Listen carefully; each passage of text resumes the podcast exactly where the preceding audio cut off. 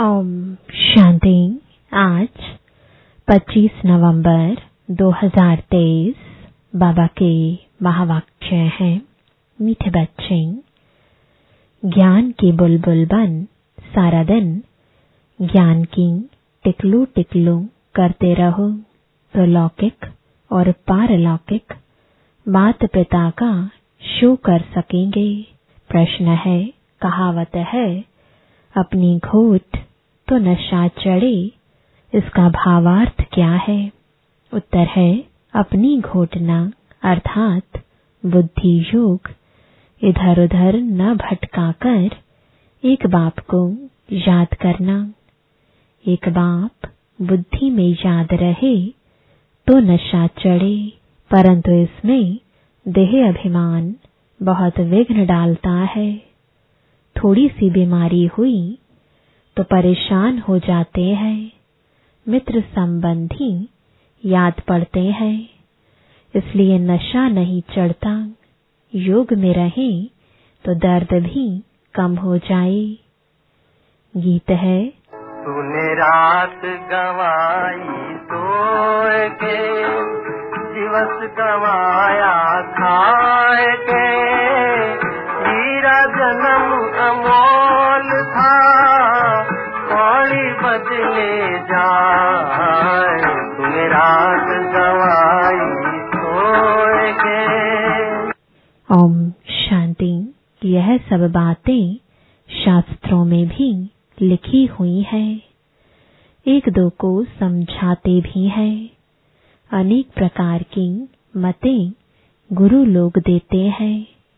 बहुत अच्छे अच्छे भक्त कोठरी में बैठ एक गौमुख कपड़ा होता है, उसमें अंदर हाथ डाल माला फेरते हैं।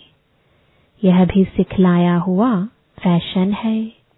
अब बाप कहते हैं, यह सब छोड़ो। आत्मा को तो सिमरण करना है बाप का।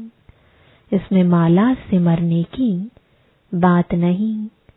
सबसे अच्छा गीत है शिवाय नभा का। इसमें ही समझाया जाता है। तुम मात पिता हो। भगवान को ही रचता बाप कहते हैं। अब रचता कहा जाता है तो क्या क्रिएट करते हैं? ज़रूर, यह तो सब समझते हैं। नई दुनिया ही रचेंगे। गाते भी हैं, तुम मात पिता हम बालक तेरे। तो पहला ईश्वर, सबका फादर ठहरा। फादर है तो मदर भी ज़रूर चाहिए। मदर के सिवाय क्रिएट कर ना सके। सिर्फ़ यह कोई नहीं जानते कि क्रिएट कैसे करते हैं। दूसरा, आपस में सब भाई बहन हो गए। फिर विकार की दृष्टि जा ना सके। एक मात पिता है ना? तो यह पॉइंट बहुत अच्छी है समझने और समझाने के लिए। तीसरा, ज़रूर बाप ने सृष्टि रची होगी। हम बालक थे, अब फिर बने हैं। चौरासी जन्मों का चक्र पूरा होने के बाद फिर अब मात पिता के बने हैं। जिसका ही भक्ति मार्ग में गायन चलता है। मात पिता सृष्टि रचते हैं, उनके बालक बनते हैं तो ज़रूर सुख घनेरे देते होंगे। यह कोई भी नहीं जानते कि परमात्मा मात पिता भी बनते हैं, टीचर भी है, सतगुरु भी है। हम ब्रह्मा की औलाद आपस में भाई बहन ठहरे, कहलाते भी हैं ब्रह्मा कुमार कुमारियाँ। उनको भी रचने वाला वह है। सुख घनेरे पाने के लिए मात पिता से राजयोग सीख रहे हैं। सुख घनेरे तब मिलते हैं जबकि हम दुख में हैं। ऐसे नहीं कि भविष्य सुख में आकर शिक्षा देंगे। जब हम दुख में है, तब शिक्षा मिलती है सुख में जाने की। वही मात पिता आकर सुख देते हैं। एडम और ईव तो मशहूर है। वह भी ज़रूर गॉड की संतान ठहरे। तो गॉड फिर कौन? बच्चे यह तो जानते हैं कि बाप जो नॉलेज देते हैं, यह सब धर्म वालों के लिए है। सारी दुनिया का उस बाप से बुद्धि योग टूटा हुआ है। माया घोष्ट बुद्धि योग लगाने नहीं देती है और ही बुद्धि योग तोड़ती है। बाप आकर घोष्ट पर जीत पहनाते हैं। आजकल दुनिया में रिद्धि सिद्धि वाले भी बहुत हैं। यह है ही घोष्टों की दुनिया। काम विकार रूपी घोष्ट एक दो को आदि मध्य अंत दुख देते हैं। एक दो को दुख देना घोष्ट का काम है। सतयुग में घोष्ट होता नहीं। तो यह भी समझाया है। घोष्ट नाम बाइबल में है। रावण माना घोष्ट, यह है ही घोष्ट का राज्य। सतयुग, राम राज्य में घोष्ट होता नहीं। वहाँ सुख घनेरे होते हैं। ओम नमो शिवाय का गीत बहुत अच्छा है। शिव है मात पिता ब्रह्मा, विष्णु, शंकर को मात पिता नहीं कहेंगे। शिव को ही फादर कहेंगे। एडम ईव, अर्थात ब्रह्मा, सरस्वती, यहाँ हुए हैं। वहाँ क्रिश्चियन लोग गॉड फादर से प्रार्थना करते हैं। यह भारत तो मात पिता का गाँव है। उनका जन्म ही यहाँ है। तो समझाना है, तुम मात पिता गाते हो तो आपस में भाई बहन ठहरे ना प्रजापिता ब्रह्मा द्वारा रचना रचते हैं। वह तो एडॉप्ट करते हैं। सरस्वती भी एडॉप्ट हुई है। प्रजापिता ब्रह्मा ने एडॉप्ट किया है। तब तो इतने ब्रह्मा कुमार कुमारियाँ बने हैं। शिव बाबा एडॉप्ट कराते जाते हैं। नई सृष्टि ब्रह्मा द्वारा ही रची जाती है। समझाने की बहुत युक्तियाँ हैं, परंतु पूरा समझाते नहीं है। बाबा ने बहुत बार समझाया है, यह शिवाय नमः का गीत, जहाँ तहां बजाओ। हम मात पिता के बालक कैसे हैं, वह बैठ समझाते हैं। ब्रह्मा द्वारा नई सृष्टि स्थापन की थी। अब कलयुग का अंत है। फिर से सतयुग स्थापन कर रहे हैं। बुद्धि में धारणा करनी है। नॉलेज बड़ी सहज है। माया के तूफ़ान ज्ञान योग में ठहरने नहीं देते हैं। बुद्धि चक्रित हो जाती है। हमेशा समझाना चाहिए, भगवान, रचता तो सबका एक है। फादर तो सब कहेंगे ना। वह निराकार तो जन्म मरण रहित है। ब्रह्मा विष्णु शंकर को सूक्ष्म चोला है। मनुष्य चौरासी जन्म यहाँ ही लेते हैं। सूक्ष्म वतन में तुम नहीं लेते। तुम जानते हो, हम मात पिता के बालक हैं। हम हैं नए बच्चे। बाप ने एडॉप्ट किया है।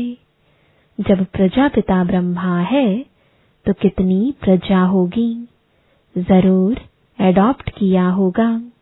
ब्रह्मा की भुजाएँ बहुत दिखाते हैं। अर्थ तो कुछ भी समझते नहीं। जो भी चित्र निकले हैं अथवा शास्त्र निकले हैं, यह सब ड्रामा के ऊपर आधार रखना पड़ता है। ब्रह्मा का दिन था, फिर भक्ति मार्ग शुरू हुआ है, वह चला आ रहा है। यह राजयोग बाप ही आकर सिखलाते हैं। यह स्मृति में रहना चाहिए। कहते हैं ना, अपनी घोट तो नशा रहे, परंतु बुद्धि योग बाप के साथ चाहिए। यहाँ तो बहुतों का बुद्धि योग भटकता रहता है। पुरानी दुनिया के मित्र संबंधी आदि के तरफ़ या देह अभिमान में फंसे रहते हैं। थोड़ी बीमारी होती है परेशान हो जाते हैं। अरे, योग में रहेंगे तो दर्द आदि भी कम होगा। योग नहीं तो बीमारी आदि कैसे छूटे? ख्याल करना चाहिए। माता पिता जो नंबर वन, पावन बनते हैं, वही फिर सबसे जास्ती नीचे उतरते हैं। उनको तो बहुत भोगना भोगनी पड़े। परंतु योग में रहने के कारण बीमारी हटती जाती है। नहीं तो इनको सबसे जास्ती भोगना चाहिए। परंतु योग बल से दुख दूर होते हैं और बहुत खुशी में रहते हैं। बाबा से हम स्वर्ग के सुख घनेरे लेते हैं। बहुत बच्चे अपने को आत्मा समझते नहीं। सारा दिन देह का ही ध्यान है। बाबा आकर ज्ञान की टिकलू टिकलू सिखलाते हैं। तो तुम्हें ज्ञान की बुलबुल बनना है। बाहर में बहुत अच्छी छोटी छोटी बच्चियाँ हैं। ज्ञान की टिकलू टिकलू करती हैं। भीष्म पितामह आदि को भी कुमारियों के द्वारा ज्ञान दिया है। छोटे छोटे बच्चों को खड़ा करना है। छोटे बच्चे लौकिक, पारलौकिक माता पिता का शो करते हैं। लोक परलोक सुहेला होता है ना। तो लौकिक माता पिता को भी उठाना पड़े। यह भी तुम देखेंगे छोटी छोटी बच्चियाँ माँ बाप को उठाएँगी। कुमारी का मान होता है। कुमारी को सब नमन करते हैं। शिव शक्ति सेना में सब कुमारियाँ हैं। भल माताएँ हैं, परंतु वह भी कहलाती तो कुमारी है ना। कुमारियाँ बड़ी अच्छी अच्छी निकलेंगी। छोटी छोटी बच्चियाँ ही बड़ा शो करेंगी।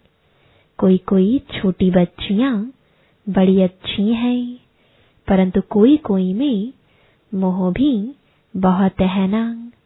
यह मोह बड़ा खराब है, यह भी एक भूत है, बाप से बेमुख कर देता है।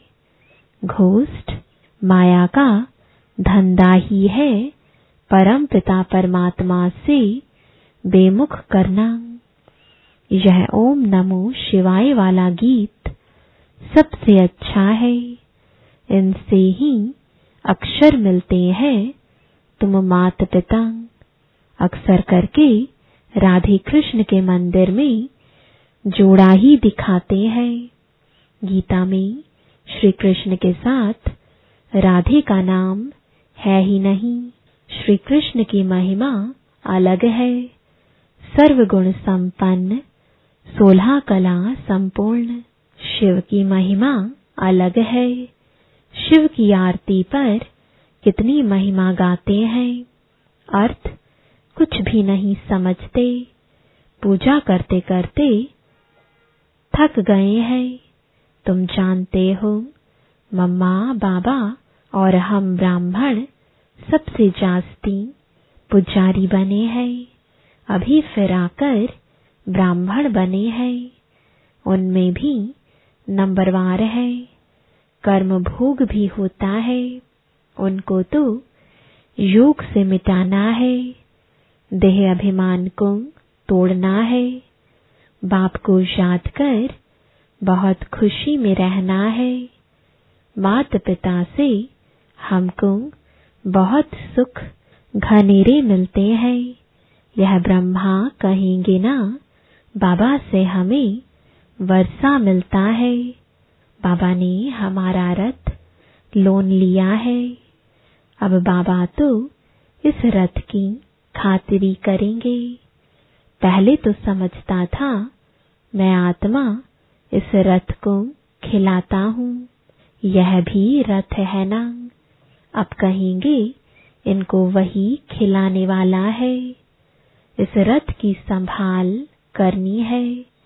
घोड़े पर साहेब लोग चढ़ते हैं तो घोड़े को हाथ से खिलाएँगे। कभी पीठ पर हाथ फेरेंगे। बहुत खातिरी करते हैं, क्योंकि उन पर सवारी करते हैं। बाबा इस पर सवारी करते हैं तो क्या बाबा खातिरी नहीं करते होंगे? बाबा जब स्नान करते हैं तो समझते हैं, हम भी स्नान करते हैं, बाबा को भी कराना है, क्योंकि उसने भी इस रथ का लोन लिया है। शिव बाबा कहते हैं, मैं भी तुम्हारे शरीर को स्नान कराता हूँ, खिलाता हूँ, मैं नहीं खाता हूँ, शरीर को खिलाता हूँ। बाबा खिलाते हैं खाते नहीं है। यह सब किस्म किस्म के ख्यालात चलते हैं। स्नान के समय, घूमने के समय, यह तो अनुभव की बात है ना। बाबा खुद ही कहते हैं, बहुत जन्मों के अंत के जन्म में प्रवेश करता हूँ। यह अपने जन्मों को नहीं जानते हैं, मैं जानता हूँ। तुम कहते हो, बाबा, फिर हमको ज्ञान दे रहे हैं। वर्षा लेना है स्वर्ग का। सतयुग में तो राजा, प्रजा आदि सब है। पुरुषार्थ करना है बाप से पूरा वर्षा लेने का। अब नहीं लेंगे तो कल्प कल्प मिस करते रहेंगे। इतना ऊंच पद पा नहीं सकेंगे। जन्म जन्मांतर की बाजी है तो कितना श्रीमत पर चलना चाहिए। कल्प कल्प निमित बनेंगे। कल्प कल्प वर्षा लेते आए हैं। कल्प कल्प के लिए यह पढ़ाई है। इसमें बहुत ध्यान देना पड़ता है। सात रोज लक्ष्य लेकर फिर मुरली तो घर में भी पढ़ सकते हैं, बिल्कुल सहज कर देते हैं। ड्रामा तो बुद्धि में रहना चाहिए ना। इसको वर्ल्ड यूनिवर्सिटी कहा जाता है। तो कहाँ भी अमेरिका आदि तरफ़ चले जाओ, बाप से वर्षा ले सकते हो। सिर्फ़ एक हफ़्ता धारणा करके जाओ। भगवान के बच्चे हैं तो भाई बहन, ठहरे ना। प्रजापिता ब्रह्मा है तो उनके सब बच्चे आपस में भाई बहन ठहरे। ज़रूर गृहस्थ व्यवहार में रहते आपस में भाई बहन होकर रहेंगे तो पवित्र हो, रह सकेंगे। बहुत सहज है। अच्छा मीठे मीठे सिकिलदे बच्चों प्रति मात पिता बाप दादा का याद प्यार और गुड मॉर्निंग रूहानी बाप की रूहानी बच्चों को नमस्ते। रूहानी बच्चों की रूहानी बाप दादा को गुड मॉर्निंग और नमस्ते। धारणा के लिए मुख्य सार है पहला, स्वयं को माया घोष्ट से बचाने के लिए ज्ञान योग में तत्पर रहना है। मोह रूपी भूत का त्याग कर बाप का शो करना है। ज्ञान की टिकलू टिकलू करनी है। दूसरा, पढ़ाई पर पूरा ध्यान देकर बाप से वर्षा लेना है। कल्प कल्प की इस बाजी को किसी भी हालत में गवाना नहीं है। वरदान है समय प्रमाण, रूप बसंत, अर्थात ज्ञानी व योगी तो आत्मा बनने वाले स्वशासक भव। जो स्वशासक है, वह जिस समय चाहे रूप बन जाए और जिस समय चाहे बसंत बन जाए, दोनों स्थिति सेकंड में बना सकते हैं। ऐसे नहीं, बनने चाहे रूप और याद आती रहे ज्ञान की बातें। सेकंड से भी कम टाइम में फुल स्टॉप लग जाए। पावरफुल ब्रेक का काम है। जहाँ लगाओ वहाँ लगे। इसके लिए प्रैक्टिस करो कि जिस समय जिस विधि से जहाँ मन बुद्धि को लगाना चाहे, वहाँ लग जाए। ऐसी कंट्रोलिंग व रूलिंग पावर हो। स्लोगन है, शांति दूत, वह है जो तूफ़ान मचाने वालों को भी शांति का तोहफा दे। मातेश्वरी जी के मधुर महावाक्य। मनुष्य आत्माओं की, परमात्मा से मांगनी और प्राप्ति। तुम मात पिता हम बालक तेरे, तुमरी कृपा से सुख घनेरे। अब यह महिमा किसके लिए गाई हुई है? अवश्य परमात्मा के लिए गायन है, क्योंकि परमात्मा खुद मात पिता रूप में आए इस सृष्टि को अपार सुख देता है। परंतु मनुष्यों को यह पता ही नहीं कि सुख क्या चीज़ है। जब इस सृष्टि पर अपार सुख थे, तब सृष्टि पर शांति थी। परंतु अब वो सुख नहीं है। अब मनुष्य को यह चाहना उठती अवश्य है कि वो सुख हमें चाहिए। फिर कोई धन पदार्थ मांगते हैं, कोई बच्चे मांगते हैं, कोई तो फिर ऐसे भी मांगते हैं कि हम पतिव्रता नारी बने, सदा सुहागिन बने। चाहना तो सुख की ही रहती है ना। तो परमात्मा भी कोई समय उन्हों की आश अवश्य पूर्ण करेंगे। तो सतयुग के समय जब सृष्टि पर स्वर्ग है तो वहाँ सदा सुख है। जहाँ स्त्री कभी दुहागिन, यानी विधवा नहीं बनती तो वो आश सतयुग में पूर्ण होती है, जहाँ अपार सुख है। बाकी तो इस समय है ही कलयुग, इस समय तो मनुष्य दुख ही दुख। भोगते हैं। अच्छा ओम शांति।